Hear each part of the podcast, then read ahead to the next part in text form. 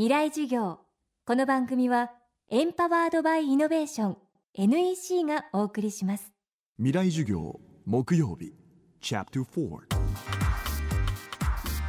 未来授業。今週の講師は統計家の西内博夢さん。私たちの日々の生活にも統計の元となるデータはあふれています。統計データを読む際に誤差の範囲を知ることが大切なのに加えて、もう一つ大事なことがあります。未来授業よじかんめ、テーマは因果関係の向きを知る。誤差に加えてもう一つ考えた方がいいというところで、因果関係の向きというのがあります。例えば長年ずっと議論がされていた一つの仮説なんですけれども、早寝早起き朝ごはんのという生活をすると子どもの成績は上がるんじゃないかという話があって、実際にデータを集計してみると、早寝早起きで朝ごはんを食べている子どもっていうのはそうじゃない子どもに比べて確かに成績がいいと。ただこれはそのまま受け取っていいかどうかっていうのは微妙なところで、実際その早寝早起き朝ごはんのせいでその子どもの成績が上がったのか、あるいはもともと家庭環境がいいところは早寝早起き朝ごはんだから家庭環境によって成績が上がったのかっていうところは、実際どっちかわからないじゃないかっていうふうにずっと言われてました。なので実際あの日本の東京の大田区で試されたんですけれども、ランダムに選ばれた一つの学校で本当にその期間朝ごはんを食べるということで他と比べて成績が上がったんであれば、それは朝ごはんが原因で成績が上がったとだいぶ考えてもいいんじゃないかというふうな信頼性が増します。で実際やってみるとですね、本当に朝ごはんを食べるという介入によって成績は上がったというふうな事例になっていまして、ここからまあおそらくえ朝ごはんをちゃんと食べてちゃんとした生活習慣によってえ子どもたちの勉強は得意になるんじゃないかなということが言われています。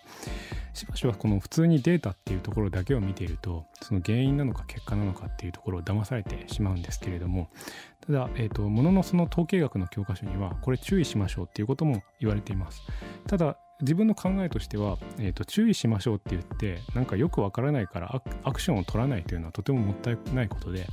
そうかもしれない、でも原因か結果かわからないっていう風な状況で自分にとってこれは面白いぞと、えー、子どもの、えー、成績をどうしたら上げるかっていう風なことを悩んでいる時に朝ごはんをちゃんと食べる生活にすればいいかもしれないという仮説はすごい、えー、とても助けになるはずなんですけれども、それを原因か結果かわからないというところで捨ててしまったらもったいないんじゃないかと。なので、えーと、多くの人が、えー、実際に試してみるという、えー、アクションをやってみたらいいんじゃないかと。で一方的に試すんじゃなくて、えー、そのアクションを取ってみた場合と取ってみなかった場合と両方少しずつ試してみて、それを比較してみる。その結果、えー、どっちの方が自分の頭が働いているかということを実際に検証してみると。そうすると、まあ、個人的なランダム化比較実験というような形で、えー、実際に自分が取るべきアクションということが分かるんじゃないかと思います。もちろんその絶対的な正解っていうのはないかもしれないけれども、少しずつどっちがいいんだろうっていうことは実際ビジネスマンの中でも最近は統計学を取り入れようという方がいらっしゃって、より良い正解に近いもの、これを自分は最善の答えっていうふうに言ってるんですけれども、えー、必ずしも絶対的な正解じゃないかもしれないけど、おそらくより正しいという確率が高いだろうという選択を取り続けられるんじゃないかと思います。でもし皆さんがその統計学を勉強されたいということになった時に、えー、個人的にお勧めしているのが、もちろんその本で自学自習されて、えー、されるというのも一つの手ですし、えー、これだけその統計学が注目されて、私もその自分自身こんなに仕事が増えるのかと驚最近は驚いているんですけれども、いろんな企業どこに行ってもあの統計学ができるということでありがたがられているぐらいですので、日本は不思議なことにその統計学部というのは存在してないんですけれども、ただ結構いろんなところで統計学というのを教えておりまして、例えばそのビジネススクールのいちねんコースだったりとか、あるいはその週末ビジネススクールの、えーと、コースを取ったとしても、その中でちゃんと統計学を教える授業を持っている学校というのもいくつかあるので、そういったところをちゃんと調べていただければいいんじゃないかなと思います。未来授業、統計家の西内博夢さんの講義をお送りしました。そしてここでお知らせです。 エフエム フェスティバルにせんじゅうさん未来授業、明日の日本人たちへ。今年は日本の転換点、未来を作るをテーマに、安藤忠雄、池上彰、菅三淳、スプツニコを講師に迎え、大学の講義では体験できない特別授業を開講します。この公開授業ににひゃくめいの大学生をご招待します。じゅうがついつか土曜日、渋谷ヒカリエホール。ご応募は東京 エフエム のトップページから。